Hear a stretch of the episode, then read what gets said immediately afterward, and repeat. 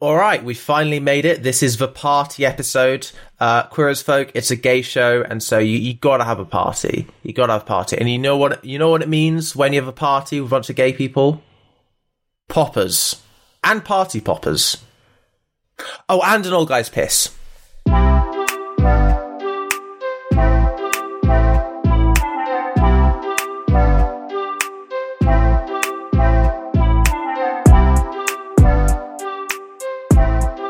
Promised, I, um, as I promised in the last episode, I'm wearing a party hat for this episode, and I do hope you can all hear it in my voice that I've got a, an annoying piece of string right underneath my chin, and it's making me so very happy and party full and glee and various other adjectives. Yeah, and I hope that you can hear in my voice that I've got one of those things in my mouth. What are those things called that you blow and they, they uncurl? I, I have no idea. No, literally no clue what that's called. What are they called? We just assumed they had a name, but didn't bother to ask. Oh my god, they I want to say a blower, but that just that just sounds really inappropriate. a sort of whistle, a kind of it's because it makes a kind of kazoo sound, but it's aluminium or foil kazoo, I guess. I, I just have memories of people you're supposed to blow out, but people would just like breathe in and out, so it would go. I mean, so that's probably that's a horrible noise to hear on a podcast, but when it it would imitate someone's breathing, like they were on an airplane breathing into an airplane bag, Wow. very quickly. Well, anyway, as always, you are joined by the wonderful Louis Davies and the amazing Zac Copeland Greene, and today we're we're taking you through the next episode of Russell T Davies's breakout hit Queer as Folk. It's episode seven of the show, but not episode seven of the podcast. It is episode Five. five of the Yeah. Louis, did you get up to anything interesting this week? Um, actually, yesterday I went on a, a scavenger hunt around London. Oh, how does how does that work? Tell me about that. So basically, um, for every tube station in Zone 1, a challenge was assigned to it. And so what we would have to do is we'd have to go to a tube station, photograph ourselves in front of a tube station to show we were there, then complete the challenge, then send proof that we had done the challenge, and then we could claim the station. But if we got two stations adjacent to another team station, we could go to their station and try and battle them for the uh, for the station by competing in a challenge. It was heavily inspired by uh, the YouTube show Jetlag the Game. Have you heard of Jetlag the Game, Zac? No, I have not. Oh, you are missing out. It is. I will Google it immediately. I am so obsessed with it that I went to London to pretend to do it. Like that's. yeah, no, I gathered. I gathered. You done anything fun? Not particularly. I mean, I've, I've been quite ill since we last recorded. I had tonsillitis, so you know the fun thing was recovering from tonsillitis, and I am currently spending the weekend in the south of England, which is a, a, a, phenomenal experience. I don't understand anything anyone says. That's a lie. I do. I do. Um, the Berkshire accent isn't ridiculously offensive to mine ears. Is the Berkshire accent just like the kind of regular Southeast England accent, or do they have like a special little spin on it? there's a lot of farmers round where I am currently. Um, I also don't know what the listeners' view on this is because obviously I am a northerner, but I don't really have a northern accent. So I suppose everyone just sounds normal around here to me. I don't know. Do you think I have a northern accent? Um, I think you have a slightly northern accent. Okay, because I definitely don't sound But- like like Nathan in Queer as Folk has. Um, Yeah. To me, that's at the peak of the Mancunian accent. Sometimes he says things, and uh, my accent is not like that. Does your accent change depending on who you're talking to? Because I know some people for whom that's a thing. I think people have said that to me, and I'm not entirely sure because every time I'm up north, when I'm at home, so many people say to me I sound really southern. But then when I'm in London or within the south, people say to me, "You sound so northern." And then when I'm in the Midlands, people are just confused by me. I mean, I, th- I think generally the Midlands is um, a bit of a, a dead zone for good accents, you know. Ooh, oh, we. Once you get the other side of the Midlands, you're back to some nice accents. I think Manchester, I'd, lovely. Mm, I'd be very skeptical. Yorkshire, lovely. Be very skeptical. Liverpool, Mm, passable. mm, I'm not going to go on a podcast and publicly denounce any particular accent opinions. Everyone has a wonderful accent, you know. Okay, I think one of my family members lives in the West Midlands area, so Whatever you say. Shall we talk a bit about um, Queer as Folk episode 7? Yes, so the episode is called 30. That's its name. Although it's weird because I think IMDb has different names, and for that one, this might just be called the party, or maybe it's just called episode seven, and this doesn't have a name, and some of the episodes do. It's really weird. Only Wikipedia it seems to like actually have an idea of what the names are, isn't just guessing. So we, we're going off the Wikipedia names. So I've noticed this as well because I've obviously I've been watching it on Channel Four, but then um, I've when I, as I've been running our social media, I've been having to record and cut bits of the show for our reels, and I'm I'm using a website that has again completely different names, names that are completely out there. So, for instance, this episode is called "That's What Friends Are For." The episode where so it's Phil's funeral is called "Death and Remembrance." The previous episode, episode six, which we talked about last time, is called "Married." Dot dot dot with children. Episode one is called "Meeting People is Easy." It, it's so it's so strange. I don't know what was going on in the late nineties. Yeah, no clue. But basically, this is so. What we're going to call this is the party episode because that's what happens. The party episode. We start off with Vincent Cameron rocking up to uh, Stuart's place, and it's weird because Vince just keeps repeating, "Oh my god, oh my god." And then you realise he's practicing being surprised. because he, he's he's doing that sort of actors thing where he's putting a slightly different bit of emphasis on. Doesn't mean there's there's only three syllables, so you would have thought there's not that much you could do with it. I feel like you can do like "Oh my god" or "Oh my god," but like even "Oh my god" sounds weird. So there's only really two options there. He does sound a bit odd when he's doing it. I, I won't lie. But Cameron, we we get a proper sense because we've had the conversation in the previous episode where Stuart asked Cameron what they're going to do for Vince's birthday, and here already setting the tone for what the role that Cameron's going to play in this episode. He thinks that the party should have been held at his place. And we've really we're reminded that one of the main tensions we've got as we near the end of this series is Cameron and Stuart. They do not like each other. No, they've forged a, a temporary truce for this for this night. For sake of Vince. For sake of Vince, yeah. Cameron, I mean, Cameron even says he's annoyed they couldn't use his house. But, you know, Stuart has a massive flat He does. with a vending machine in it machine. and a sculpture of a Millennium Dome. and that's probably not there anymore, but Although I- I, it's always in my heart. I did notice the cactus that forms the centerpiece of that sculpture in episode one is very pre- is very prominent towards the second half of this episode, post party. I saw that cactus, Louis, and I thought of you. Thank you. Stuart opens the door and he pretends to be angry, saying, "Oh."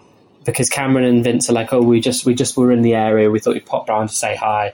And Stuart's like, you can't stay long. I'm busy. And then we the, he opens the door, and it turns out it's not he who's busy. It's the party that's busy and full of lots and lots and lots of people because it's a surprise party. Way we get Vince saying, "Oh my god!" and like it's we we find out you know which take he decided to use. Basically, like the episode could have started in the party. You know what I mean? yeah. Could start him walking in party. Oh my god! And like not even having any shots of the out of the corridor outside. it's also it gives you that sense of the politics about this episode because you immediately get this sort of exchange between Stuart and Cameron where Stuart realizes that Vince knew all along. Yeah. And so you get that politics of them trying to pretend for Stuart's fate, uh, Stuart's sake, but Stuart seeing straight through that. I, I, I'm saying political. I mean political in like a a social kind of way because you are, you know what I found Is this like the original meaning of the word in, I presume, Greek? No, the word it comes from the Greek word polis, which means city state. So it does. Oh, okay. Political does mean the management of a city, but I mean in the sense of, you know, I've never been to a party where there hasn't been drama because if you give if you give a group of adults alcohol and make them spend the evening together, people are going to fall out. I, I I have been to a party where there was no drama. It was a wedding, and it was actually quite boring. Oh, so exactly. So I think I was I was like, I want something to kick off. Nothing huge, but I want there to be a, a little something to talk about, and there wasn't. So you know, you know straight away you're you're in a risky scenario. Things might kick off, particularly when you find that I was quite shocked. There's all sorts of people at this party because Nathan is here with Donna and Daniel, and I'm like, of all the people Vince would invite, they're on the list. Very interesting. Well, Vince didn't invite these people, though. Let's not forget that. the guest list was organised primarily by Stuart, and Cameron probably also had a say because of the truce, you know. No, yes, of course. But this is this is Stuart's party for Vince. I, I just the fact that a that Nathan is there, and Nathan has managed to drag along Donna and Daniel. Although I'm really glad Donna's there because Donna looks so good.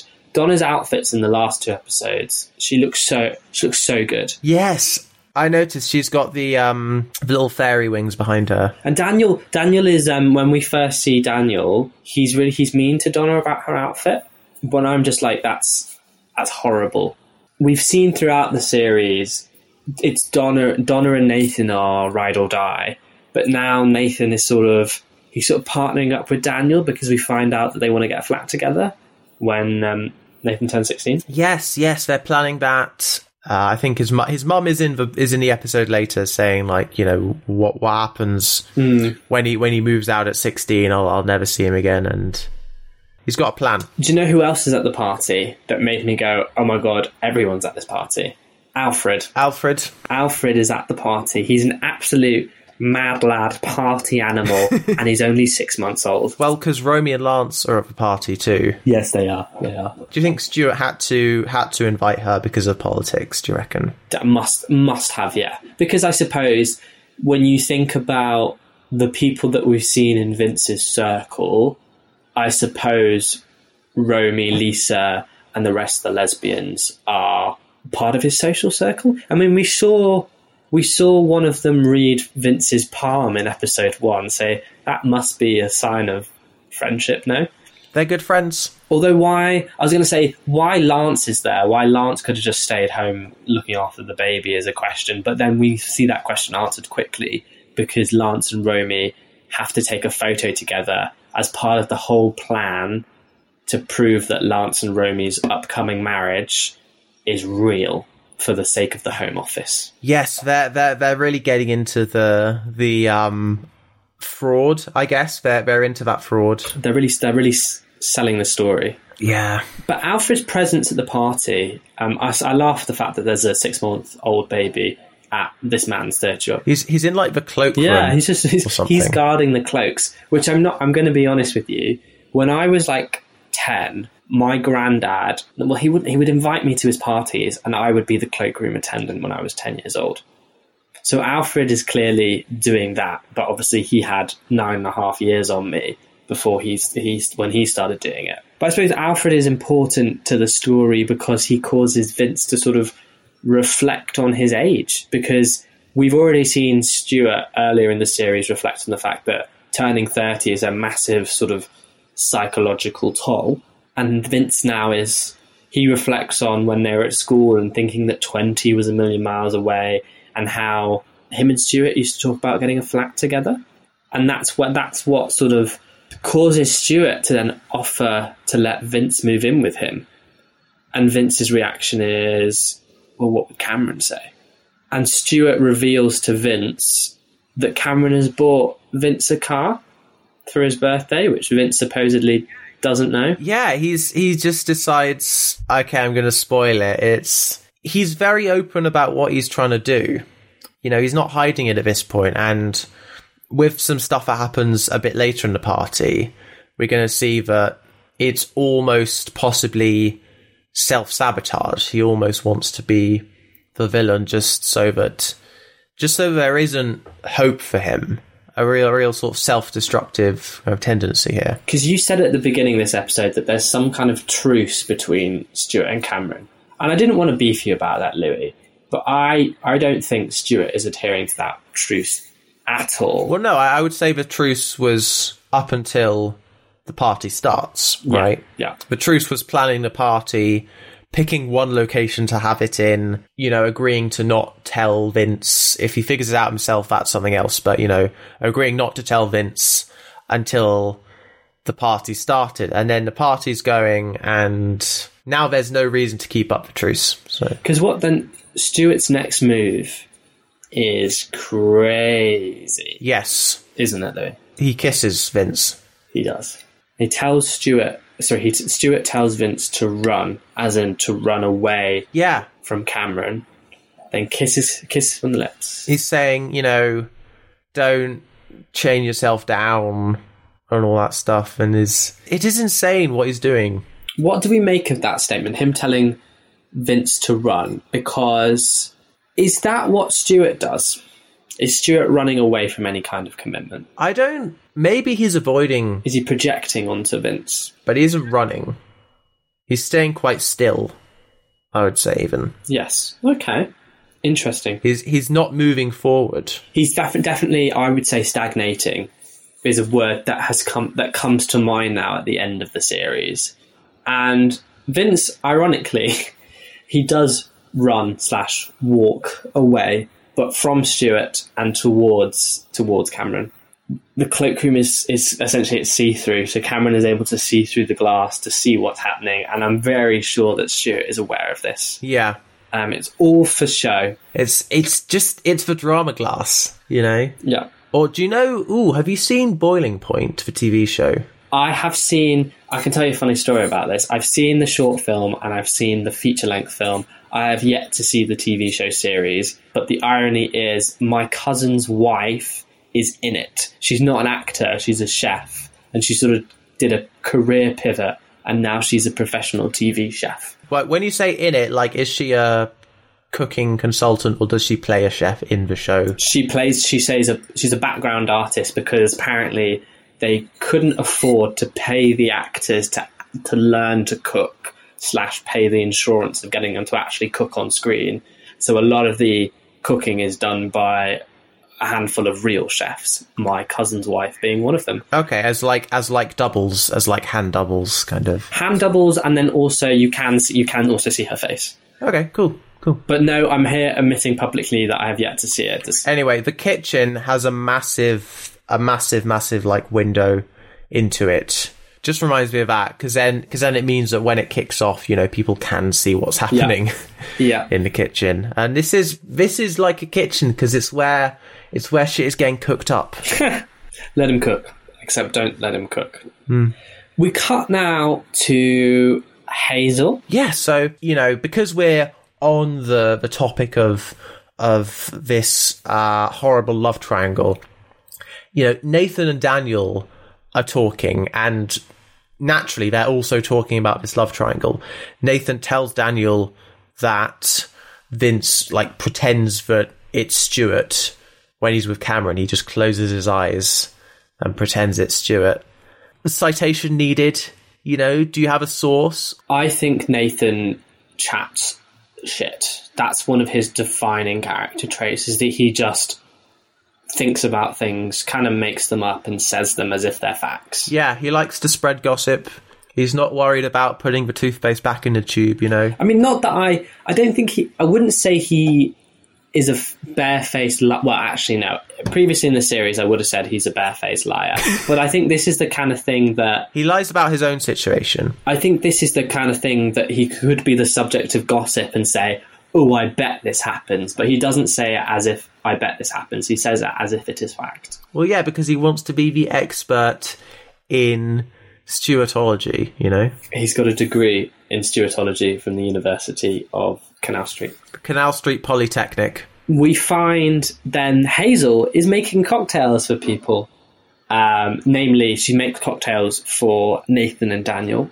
Yes, you know, do you know what the first cocktail was? What was the first cocktail? It was a Harvey Wallbanger. Nice. In my notes, I, you know what I have in this section? I have the words Harvey Wallbanger in capital letters, followed by a series of exclamation marks, just because. Wow, I don't think I've had that uh, cocktail before. What is it? Uh, I don't know. I don't actually know what a Harvey Wallbanger is. I just think of an episode of a certain science fiction television show, um, script edited by Russell T Davies, where the pun of a joke is David Tennant screaming the words Harvey Wallbanger. How is Harvey Wallbanger one word? Um, and I'll leave it there because we, we we're not discussing said science fiction television show. We're discussing Queer as Folk. Okay. But I th- Okay. But I, th- Yeah. I thought it was worthwhile pointing out that reference. Anyway, let's go on to the real cocktail. The real cocktail. The real Hazel special. This is not a cocktail you can get anywhere else. This is one of a kind because this cocktail has a special ingredient. And what is the special ingredient? It's Bernie's piss. It's Bernard's piss, specifically Bernard's, no one else's, just like his piss. And at first I thought, is this a joke? Is this a joke because she wants to make Donna feel better about Nathan and Daniel Yes. being dismissive of her? Is this a bit of a is this a bit of a joke from Hazel? But later on, she tells Bernard to refill the bucket, and it's like, oh, okay, no, so. So so so Bernard knows. Bernard is doing this. Bernard is is providing the goods. I mean, we should just, for context, because I feel like we've accepted very quickly that there's a bucket of Bernard's piss at this party. Because he does, when Vince comes in, we when we first see him, he does like make a point that he's having to like collect samples of his piss for medical reasons, I believe. But he is, he has got literally a massive red bucket that he's peeing into. Very bizarre. That then Hazel uses as part of her cocktail scenario. And I think we've glazed over the fact a little bit that I love the little bond that Donna and Hazel have when Donna is complaining about Nathan and Daniel and how Nathan, her supposed best friend, is being quite dismissive of her. Hazel stands up for her and makes a piss cocktail. And it's just so nice to see genuinely two of the best characters in the show, the two mothers, the literal mother, well, one of the literal mothers, and the best figurative mother, combine forces and just get some beautiful screen time together. Queen supporting queens. Exactly. Exactly. And whilst the other queens go off to dance to SOS, I did think that was quite funny. I, I've always thought that ABBA's SOS is such like an underrated song, but the way Daniel pulled Nathan to the dance floor when he heard it, I was like, okay, no, no, no, I can kind of agree with them there. Yeah, you you got to hand it to them on this occasion only. Absolutely. And now we get more drama. Uh, we've been talking about Alfred. We haven't been talking about Alfred's mother. How's that for a segue? uh, so you mentioned that Lance and Romy are taking pictures to try and like look like uh, they've been together for a while and now they're getting married uh, in order for Lance to stay in the UK. So they're so you know they're taking pictures at this party as well. They want to get like a wedding, quite a small private wedding, just a registration office, and they don't want anyone gay to come because that would make it look gay. Lance said we don't want to look gay because then they might catch on. Do you think that's a Do you think that's a justified fear, Zac? Well, I think the way that it's targeted is towards the gays, as in the men, as opposed to the women who could pose as Romy's friends, because, well, they are her friends. Um, but do I think it's justified? No, I think Lance was really quite mean and spiteful towards the gays. He was, I think, he was a little bit rude. Yeah, I think I think you can have one gay. Like if it was just Stuart. Yeah, I'm trying. I'm trying to put myself in in their shoes and think about. I can imagine that Lance is very cautious about doing anything that might suggest that it's a it's a fake marriage and that Romy's actually a lesbian. Yeah. Louis, I don't know if you've seen Fellow Travelers. No, I haven't. No, I haven't seen that one. Ironically, I haven't seen Fellow Travelers either. I have seen a clip from one of the episodes where it is this couple and they're, they're lesbians and they get investigated by the government and the government basically come into their home, search their house from top to bottom, and one of them has to pretend that the other one is a tenant who lives in the kitchen on the floor and they like go into the bedroom and say, "Yeah, but your mattress, like we've examined your mattress, and it looks like two people sleep in in your bed, but there's only two of you, and you're both women. Ergo, we conclude that you're gay, and we're going to prosecute you." And I can imagine, obviously, fellow travelers is set far earlier than the late late nineties. But I do think maybe there is this fear that the Home Office is going to be really, um, what's the word I'm looking for, really vigorous with its investigation. So I can suppose there is that almost a justified fear that the Home Office are going to be invasive. Because of this arguably justified fear, um, it turns out that Lance is sleeping in the same bed as Romy. They're doing all these things together, and it's meaning that Romy cannot spend as much time with, with Lisa. I'm not entirely sure whether or not it was cleared up if Lance was sleeping in the same bed as her because Lisa says his stuff is in their bedroom, but I don't know if um, I think Stuart makes a joke about how he makes a joke to Lisa and basically says Lance is sleeping, as in sleeping with, as in having sex with.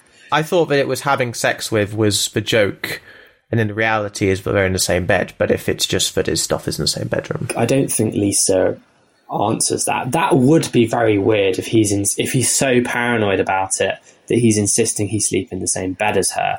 And then I'd also well, I don't know. Can they take? Can they do DNA sample? Do it DNA uh, analysis on the bed? So maybe if you're paranoid, then anything is possible. You know, that's how's that for an inspirational quote?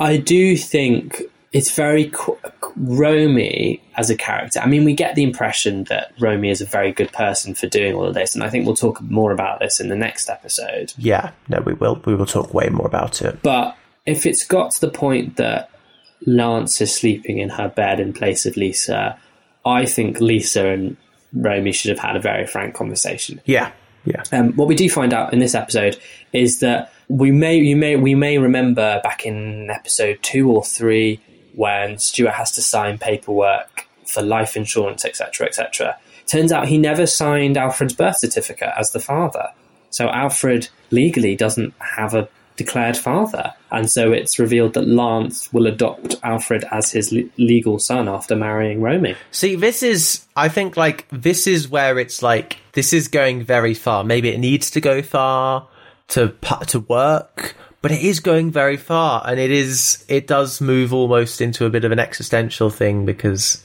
not that Stuart has been particularly uh, enthusiastic as a father, but I think the idea also of this becoming the status quo is is quite scary to Stuart. Um, we'll leave the rest of that conversation for next time because I think it'll be a very big talking point. Um, I think we should briefly mention because you mentioned it before.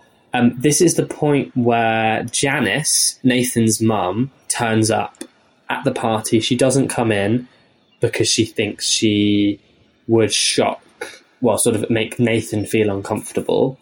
Um, but she gives Vince a gift, and I was, I my notes just say bless her.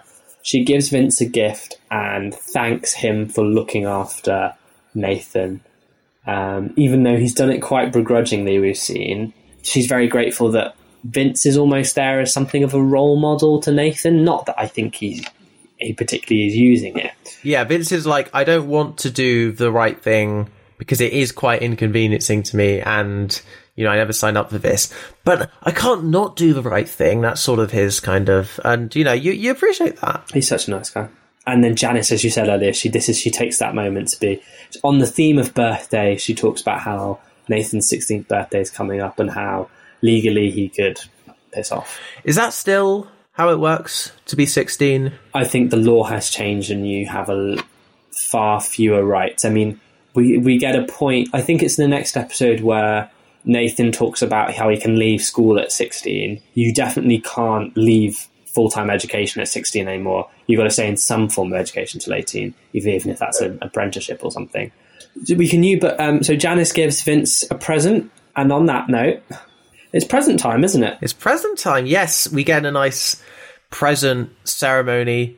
So um, it starts with Alex's present, which is every episode of Saved by the Bell where one particular actor is is topless. He says it took him four years to tape all of that. Presumably, he was kind of watching episodes as they came out, and so his gift is just this this compilation. He he made a YouTube compilation, you know, actor being topless for fifteen minutes, gay. Like, Um, I think this whole sequence is great because they stop the entire party just to give Vince his presents. I mean, I I've never, apart from like at a ten year old's birthday party, I don't think I've ever seen anything so ceremonial before for for gifts. it is a ceremony, yeah. and then, as teased at before, Cameron gives um, Vince a little box, and Vince goes, "Oh, you've." You've already given me something, and Cameron goes, "Ah, that was to throw you off the scent." Oh yes, it was a Doctor Who box set that he already owned. and it's a set of keys, and everyone there's a massive gasp. And I think this is this is such an odd thing. They everyone, the entire apart from two people, everyone who's at the party goes outside to see the mini, which I think is just it's just so crazy that herd mentality. Um, and everyone's like, "Oh my god, it's great!" Vince gets in, gives it a test drive, Yeah. and Daniel And then- Daniel drives off and is back out in a minute. He doesn't actually run away at this point, no, but no, for some, when I first watched it, I did think, is he running away? Hmm. But then he just, he's back, so he's not running away. It's fine. Daniel slags off the car. He's like, "Oh, clapped up, old, clapped out, old banger." And I am a bit like, Daniel, who are you? Like, you literally, you are no one. Why are you at this party? Why are you being so rude? But I suppose that's why Nathan and Daniel are drawn to each other because they are quite rude and unpleasant. Yeah. Alex Alexander's commentary on that is they're basically married now. What N- Daniel and Nathan? No, I think it's um the basic the idea that Cameron buying Vince a car is is a is a level of Ah, yeah. presents that you buy for your spouse. Oh, I did. I, I didn't mention it before, but I want to say now that like through throughout this whole time, Alex has been the DJ, and he goes on to be like the lead drag performer. As a as a as taking that kind of DJ role, I think Alex is the best character for it because he he brings a party. He's such he's such an MC kind of character. But as I said, as I implied, there are two people um, who didn't go outside to see the mini, and that's Stuart, who we. Well, actually, there's three people. Oh yes, of course. So one of them is Stuart. Take a wild guess who the other one is. That's right. It's Don. No, it's Al. It's it's Nathan. Uh, and then Alfred is also there. He makes a baby noise at one point. We don't even see him. We just hear a baby noise just to remind us that he's also there. I like the dynamic in the room because we the first thing we get is a shot of the camera looking through the blinds down on the commotion below.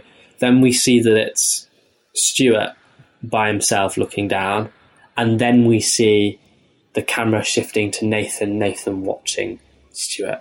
So there's a lot of watching going along, and then as you say, you hear the baby noises. You get a real sense of Stuart's issue with Cameron and what's going on.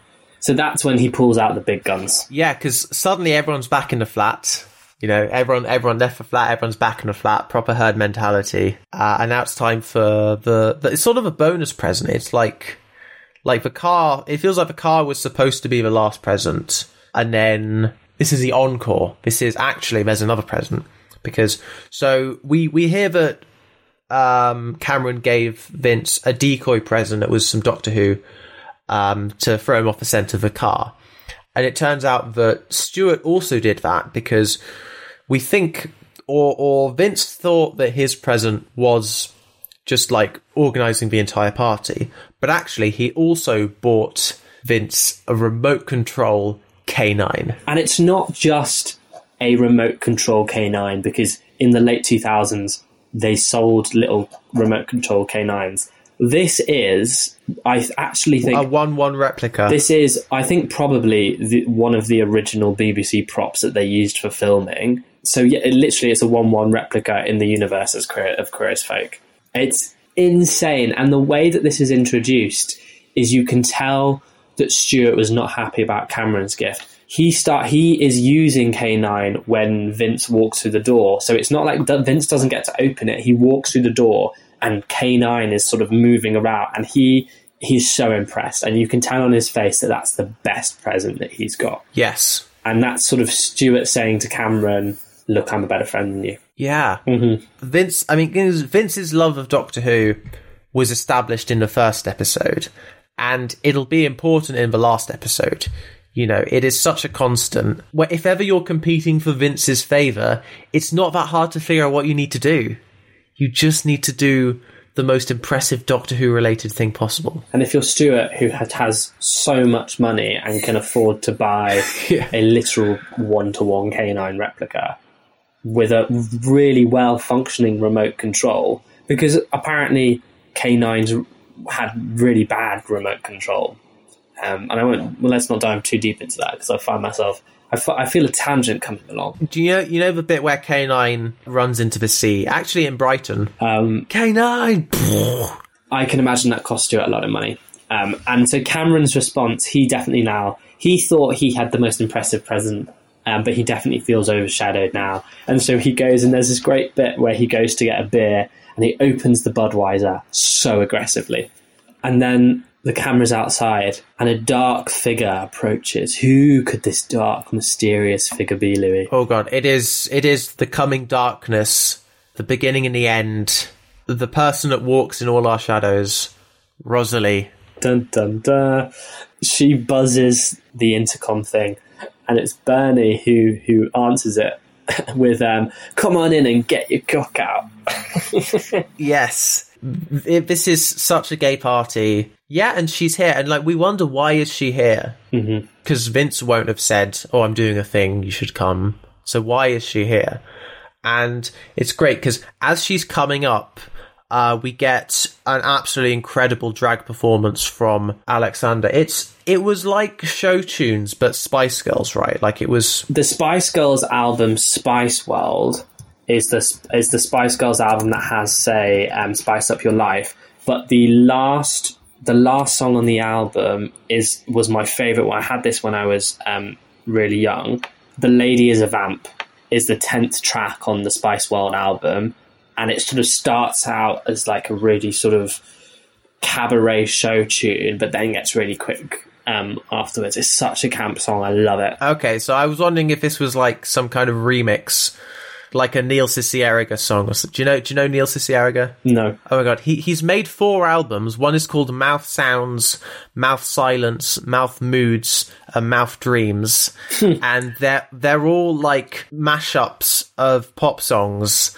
And a big part of it is that a lot of the mashups in include Smash Mouth. Oh, okay. So that's your homework. That's your required reading. For me or for the listener? Both. If a listener is not familiar with Neil Cicierega, then No, this is actually The Lady is a Vamp um, from the Spice Girls' second album, Spice World. nice. I never knew that picking up that album when I in a, in a charity shop at the age of 13 would give me such a musical education for my early 20s. Yeah, I was I was never into Spice Girls, and it took me 19 years. So you know, maybe it would have sped up the process a bit if if. Uh, Um, so we get um, Miss Alexander Savage, everyone's favourite drag queen, doing drag to the Spice Girls.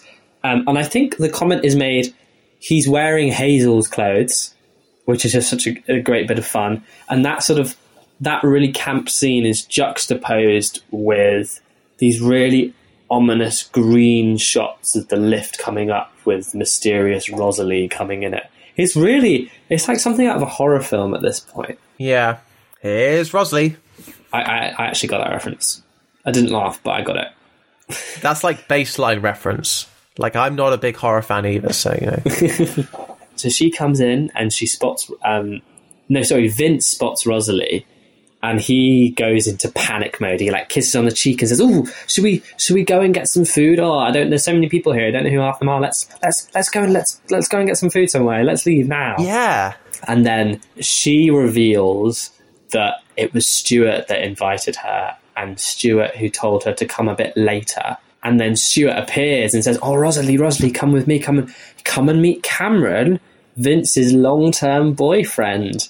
And then basically starts saying, "Yeah, they've been together for ages." Cameron says they shag like rabbits. which I mean, they haven't been together for ages, right? Like, no, he's playing it up. He's playing it up yeah. to make I was just checking that I'm I'm following the timeline of the show correctly. That you know it's not particularly long since the last episode, and that's not particularly long since the episode before that. And at that point, that's basically when they started going out. So yeah. he's playing it up to make Rosalie feel. Now, is he trying to make Rosalie feel uncomfortable? He's trying to. Oh, I mean, yeah, uncomfortable, humiliated, deceived, betrayed, resentful. I'm wondering about Stuart's inte- like motivation here because he Cameron is his antagonist because he doesn't. Why would he want to hurt his best friend Vince? Well, this is what I say about the question of whether this is actually all self destructive. Hmm. You know? Maybe he just wants to tear things down. Maybe he doesn't care about breaking up Vince and Cameron. He just wants it to be that after the end of this evening, there's no ambiguity as to whether Vince and Cameron will stay together. You know, after the end of this party, either they're together and they're away from him and he can he can stop worrying and just submit to the despair, or this will add too much pressure, and then they'll all split apart, and you know eventually Vince and Stuart will reconnect over time. It's quite a, a depraved um, plan, and you think that like he is, yeah, I would say it's it's certainly self destructive, and he's wondering if maybe he can drag down Vince with him. Certainly. And so Rosalie's response to all of this is she very quickly she sort of she goes into the cloakroom. Vince tries to what's it de-escalate the scenario. That's the word I'm looking for. And then Rosalie goes, "Actually, I think I'll go." Vince is, is sort of chasing after Rosalie. Yeah, she's in the lift. He's running down the stairs. We sort of But even before that, there's a fantastic detail. Cameron tries to intercept Vince as he's chasing after Rosalie to try and de-escalate Vince, and Vince tells Cameron to fuck off. And then when they reach the end, when they reach the bottom, and this is a really, it's an interesting conversation because you think who is in the wrong here? Because Rosalie blames Vince and says, "You lied to me. You said girlfriend. Do you? Do you? All you and your friends laugh at me?" And you kind of think, actually, you feel very sorry for her, and actually, you kind of think, "Oh, Vince, Vince has been lying to her, even though." The entire time you're on his side because you understand what it is to be in the closet and not be out. And then she says, You're a, a liar and a dirty little puff. yeah. And at that point, you go, okay, I'm kind of losing my respect for you, Rosalie, even though you. No, yeah, yeah. It's funny. I think that like liar, that's valid, and Puff's like, okay, well, I guess I don't have to feel as much sympathy for you now. They do a similar thing to Lance in the next episode, but we'll get to that when we get to it. Yeah. And this is where we go to an ad break. Although I will say at this point, I mean, it's been true throughout the entire series. I put in my notes, Murray Gold soundtrack really slaps. It slaps so much with the sort of his music to go to the ad break is great because he doesn't. There's not an awful lot of original soundtrack in the show because there's a lot of mu- like actual like disco. Disco's not the right word, but sort of like club music Yes. in the show because obviously a lot of the show takes place in nightclubs and parties. But then when we go to a break, there always is like that. I don't know how to describe it because it's like a synthetic piano, dun, dun, dun, but like not synthy. I don't know how to describe it. I'm not a musician. Okay. Yeah, I'll take you. I'll I'll, um, I'll get in touch with Murray Gold and I'll ask him um, how he describe his um his soundtrack for the show. so yeah, so back from the break, Stuart wakes up and the party's over. Everyone's gone, and he's just in the flat. It's great. He eats some leftover cake, and it's so funny because this morning, I I had to have bread breakfast kind of quickly, and what I just had was some bara brith that my dad um, cooked, and like said, you know, you can have some. And probably wasn't assuming I'd have it for breakfast, but sometimes you just want to have cake for breakfast, so I totally get it. That's um a great little Welsh drop in there to remind us all that of your Welsh heritage. Oh yeah, See what you did there. it's a good cake. It's a good cake. It's one of them cakes that's made of tea. I, I can't remember what. Oh yeah, tea cake. There's a few different types. This is like the Welsh type, mm-hmm. so I could just say it's a tea cake, but. Uh, then you might think it's a Tunnocks tea cake, which is like marshmallow, which is completely different. It's weird that that's also called a tea cake. So this this tea cake is the one that's actually made of tea and not one that goes with tea. Be made a bit. yeah, yeah. Then that is exactly what it is. Sometimes it's fun to have cake for breakfast. So you know, I, I feel Stuart in this moment. and sometimes it's um, because you have woken up after causing an absolute disaster and you feel shame, so you eat cake for breakfast. I think there's there's no in between. It's either a super fun, silly thing to do, or it's a really shaming thing to do. Yeah. So I hope, listener, when you have cake for breakfast, it's a fun, silly thing to do, and that you enjoy it. May all your cake for breakfasts be fun and silly. But we do find someone else is in the uh, after he's eaten some cake and had a shower. Uh, as he's drying himself off, he finds Hazel has entered his flat. Um, she's not necessarily she's not tidying up, but she's sort of gathering all the presents that Vince left.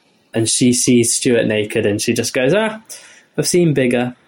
And she carries up um, tidying, and she sort of says, "Oh, I missed all the drama last night. I was too busy dancing."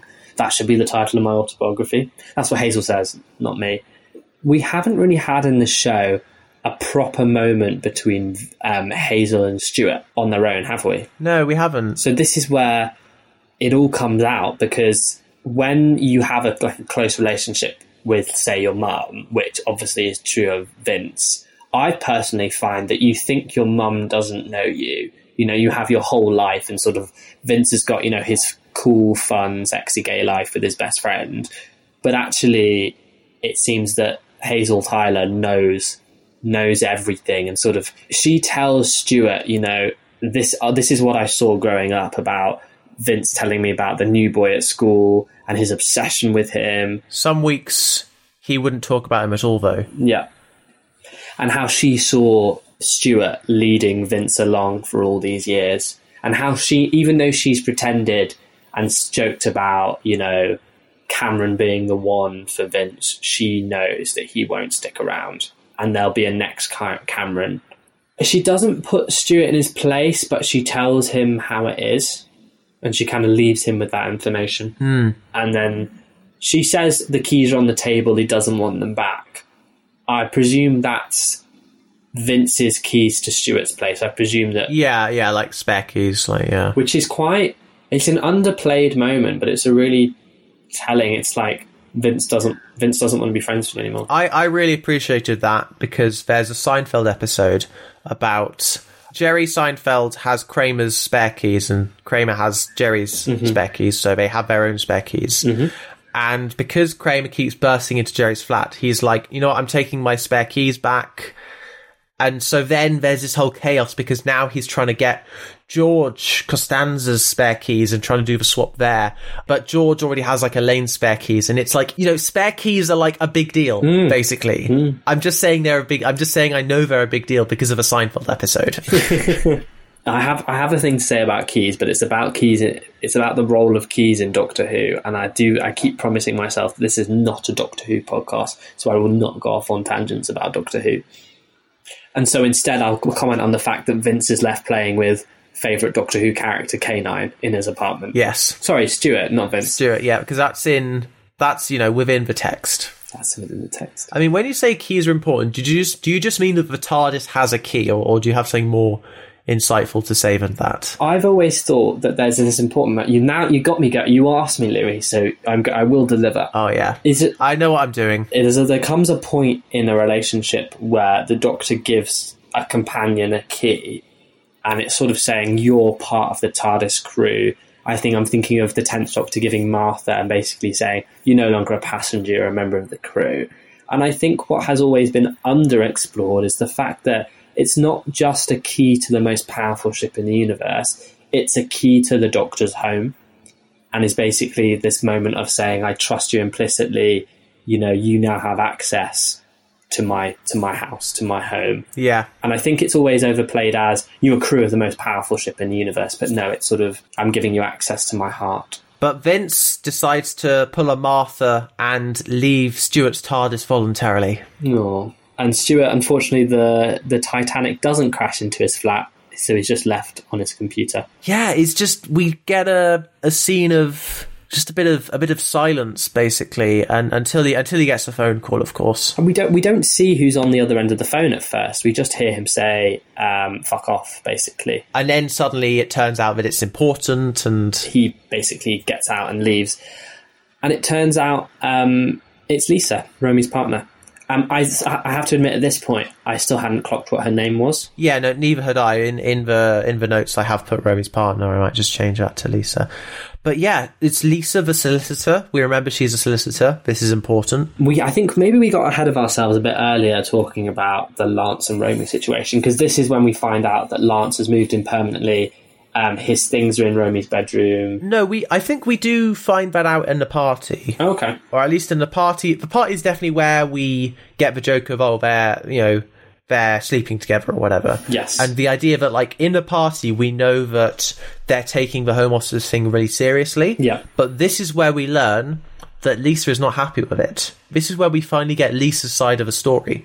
You know, she's there too, and she's Romy's actual partner. And we find out that she's been paying half the mortgage for six years. And this is where you kind of go, you're a solicitor, babes. I can't believe you, you didn't clock that she has had nothing in writing to say that she's paying half the mortgage. Yeah, I was wondering, is it like dangerous to have something in writing or no? It, probably not because I feel like it's it's legal to be a lesbian and it's legal to own property with someone. Exactly. You can own property with a business partner and not be in any kind of romantic or sexual relationship with them. So I feel like maybe this stems from the fact that when you sort of sort of sit down and write a con, because basically you have to sit down and write a contract to basically say, yeah, I'm paying Romy money to pay for half the mortgage. You, in order to sit down and write a contract, you're basically saying, I don't trust you, and I think that maybe one day we'll split up and you will try and take the whole property and that is essentially half of which is mine. And so maybe they spent six years just being like, oh, I, I trust you implicitly. Now, this, the situation that you would have feared and hoped never happened has now kind of happened, if that makes sense. Yeah, I mean, I think as awkward as it is, this is why you kind of just bite the bullet and just be like, okay, let's just yeah. get something in writing and then everything else we trust you implicitly. Also, because, like, what's Lisa's like what does she own? Because she must then own some stuff herself and or if they have like a joint bank account. And joint bank accounts can be cute because then you're working towards like a holiday together or something. That can be cute and not contractual or whatever you know? It does make me think she's claimed to be a very good solicitor before. And this does this is not the behavior of a very good solicitor i'm sorry. Yeah. To not manage her own personal affairs and such I don't want to hate on lisa but um I'm, I'm a little bit let down by her.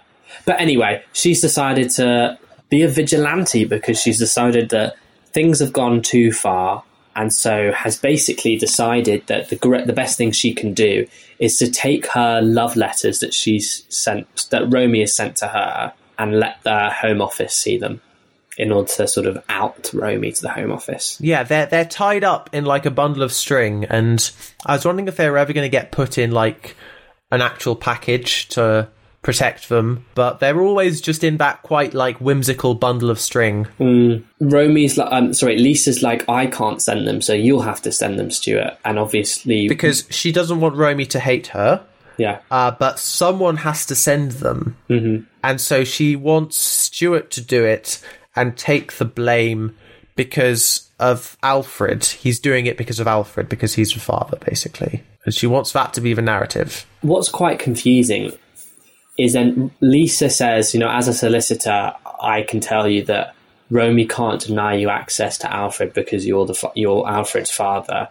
But Lisa did say earlier in the episode that legally there's no father on Alfred's birth certificate. So surely there's a little bit of a problem there. This idea of having things in writing, know, she doesn't have a mortgage in writing, he doesn't have Alfred in writing you know, the, the scene could have just been that she says that, well, because you're not in writing, this is also important for you. You know, she could have said that as a uh, as a way to sort of try and persuade him. Or, oh, actually, no, because if he, no, I think what it is is if he does this, and the reason is because he's the father, then it turns out that he's a father, and maybe that means that legally she can't stop him from seeing Alfred because he did this because he's a father. You know what I mean? Like if he's doing it, it it kind of adds evidence to the fact that he's a father, which makes it harder. I think that might be it. But if he does this, it it it sort of strengthens his case as like I'm the father, basically. The thing is, right, is that Law is finicky, quite famously. And I, I don't like finicky stuff. you don't like finicky stuff. No, I'm, I'm much more, I'm much more interested in the character, the character drama here. Um, so it's, it's simple enough to say he agrees, and I don't. I kind of from the what we've seen, I don't blame him because I do still think that Lance was a bit mean to him about the wedding earlier. So basically, he agrees to he agrees to do it. Yes, he's like you know Lance. He was a bit mean to me about the the marriage situation, and so I think a a sort of an an equal retributive action of of sort of of sort of taking justice into my own hands, an equal and opposite action to this would be to uh, get him deported. That's definitely on the same level. Something else I really like about this is uh, how Lisa talks to Stuart and mocks him. And it's not like in the second episode where they're having his balls in the vice and saying like you know sign this life insurance contract uh, she is being a bit more like jokey with him and a bit more chummy i guess when she's talking about the legal stuff with with Romy, uh, Stuart is like, you know, oh, what about love? And and then she says that um, oh, I'm, I'm just simplifying the story for my audience, which is a great dig at his his sort of his uh, his um, obsession with hookups and and uh, not as much of a focus on on love, and also the the the letters. He's wondering if he could like read them, and she says, "Oh no, you couldn't because it's joined up handwriting." And uh, I like this kind of connection between Lisa and Stuart of like a sort of not so much a friendship, but certainly a mutual respect. They certainly have they have mutual interests, and the enemy of my enemy is my friend. N- never was there a, a truer time. And so we cut to Stuart reading some of the letters, which he probably shouldn't be doing, um, because also I found this is absolutely hilarious, and I thought, of course, this is happening. Stuart doesn't clean his own flat. He has people. He has he has a load of um, cleaners come in and clean his flat for him. He has so many. There's so many there at once. You know, it's like a big army. Like he wanted to get a lot of people in for an hour instead of one person in for a few hours, so he doesn't have to like interact with people. You know. And all of a sudden, there's a um, a buzzing at the door, and turns out Nathan's come come round. It's interesting because basically from this point forwards, after the party, we don't see Vince or Cameron. You know, like they're gone from the episode. We're we're only ever looking at Stuart's perspective from this point on. Because Nathan tells Stuart that oh, Vince and Cameron have been saying horrible things about you. They really hate you. I wanted to see if you're okay. That's probably true. Let's be honest. That that's very believably true. Don't think that Nathan needs to exaggerate this one, considering what Stuart did. But we're in the same position of Stuart, which is hearing about it and wondering whether to let Nathan in. That's such a good point, though. That's a really that's a really good observation. Hmm. You act, you sound surprised.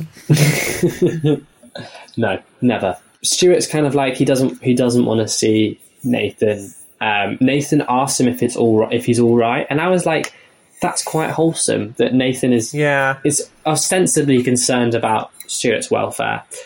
Um, and what it is is Stuart ignores him, and then the camera reflects how Stuart looks at the letters, and then he has an idea. he's got a plan because at first he's like fuck off. And then he hears what nathan has to say and you know maybe maybe mellows out a bit but and so i think the idea is that like sort of he realizes that nathan can think that he's being let into the flat because he's said what he said right?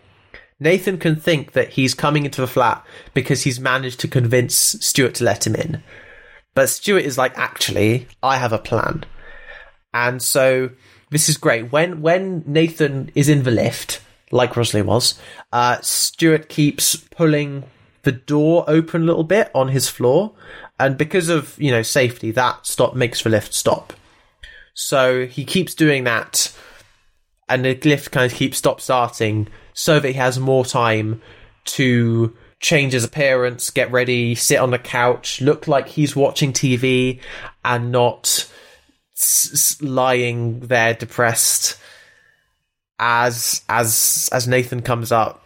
And yeah it's it's good because after this quite like this dip in the episode's ending because we had a party and now we're hungover. And it's like okay no hungover's over. We got some plot to do.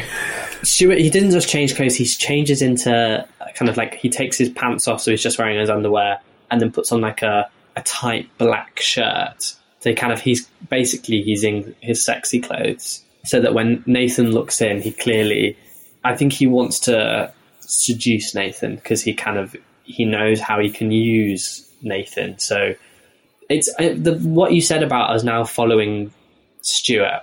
I think we have a complex. Um, we don't exactly feel completely sorry for Stuart because he is to blame for the terrible things that he's done to his best friend. And now we see him try to manipulate this minor by using sex. And Nathan, what I can, what I, what I will say is, Nathan looks a bit visually older. He's got some good hair, uh, but they end up playing ping pong, and Stuart tells Nathan everything. And Nathan is the one that suggests basically they end up they end up making out, and Nathan suggests, "Oh, I'll do it. I'll send the letters." Um, and even if Romy thinks you asked me, I'll say that um, you didn't, and that I completely offered because I was concerned about about Alfred. Yes. Yes, is Stuart subtly planting the idea of sending in the letters into Nathan's mind uh, so that Nathan does it and takes the blame instead of Stuart. It's him planting idea. It's just like that Christopher Nolan movie. Uh, which one was it? Um, oh, yeah, Memento, because I cannot remember anyone's names. And you think at this moment that Nathan has fallen right into Stuart's trap, and then Stuart starts to undress um, Nathan from the waist down, and then Nathan stops him and says, oh, "I'm not doing this because I want to have sex with you. I want to do this because," um, and he ends up saying, um, at the end, I says, "I'll I'll not do it for a shag. I'll do it because I'm stupid, and I sort of love you." yes. and you kind of I gain a lot of respect, and we see the the massive character journey Yeah. that um Or and he also says that like Vince would stop him from doing this. yeah And the idea of this is just this is this is Nathan and Stuart being devious. You know, that's what they have in common and Vince is not devious. Vince would not Vince would not get Lance deported, you know, just for, you know, someone else's partner and, and maybe their son, you know. yeah Also I noticed when he's in the flat here, he's wearing a T shirt that like says bitch on it. yes With like a woman with like a gun. I remember that I know I know a lot of incas have been spilled about misogynistic gays, but I guess we're gonna spill a little bit more just now. we sort of we, we sort of as we come to the end of this episode we think Stuart and Nathan they're getting on quite well. Um Nathan's doing Stuart a favour and then Stuart as Nathan is going down the lift opens the door and goes back inside leaving Nathan hanging in the lift indefinitely. And you just think yeah Nathan was right. You are such a twat. Yeah, he, he calls Stuart Stuart Jones. He calls him Stuart Jones, not Stuart Alan Jones, because I think Stuart Alan Jones is like makes him feel super adult and deified and and sort of like a, an object of, of desire and infatuation. And Stuart Jones is just his name. yeah so yeah wow And so that is the ending of episode seven of Queer as Folk. We're nearly at the series finale, although there are two episodes after that. But you know, uh, next week is going to be the ending of the the original series one. Series two is like two episodes, so I don't even think you should call it a series. It's just two specials. It's kind of an, an appendix because it was only supposed to be one series, and then it ended up being so popular that people wanted to see more of the characters. And I actually read something the other day that people are still interested in seeing these characters come back and petitioning T. Davies to do a, a sequel, uh, like a mini sequel, twenty five years later. Yeah, I mean, because I was thinking, because I would like to see, for example, Cucumber is a show about sort of gay life at this time where it felt like sort of queer people had like the most rights and the most security. And that's been degraded a bit since then. And so I would be very interested to see a, a program about queer life in the 2020s when things are not so, uh, things are not so end of history, let's say. No, exactly. So yes, and of course you can follow us on our socials. We are uh, at Davies on Davies on Instagram. You can also follow me on Instagram at Louis on Air, uh, Twitter Louis on the Air. Check out Lit Lab London for the science communication stuff I do because I am a science communicator apparently. Uh, and Zac, do you have anything that you want to plug? Uh, yes, um, I'm part of a campaign to help um, promote and generate clean energy in the UK using um, hot drinks because everyone knows just how much tea we drink here in the UK. Um, so you can follow us on all socials at T underscore WATT. That's T watt Lovely. because we're generating wattage because that's the unit of power. I feel like I had to over explain that joke, which means it's probably not a good joke. Do you know there's a there's a Montreal metro station uh, called Atwater, but if you get rid of the A at the front, it uh, makes a different word, which I'm sure has nothing to do with your T Watt uh, scheme. No, no, no, no. We're very much uh, um, a British institution at this point. and speaking of British in- institutions, Coming up next is presumably another podcast. Goodbye.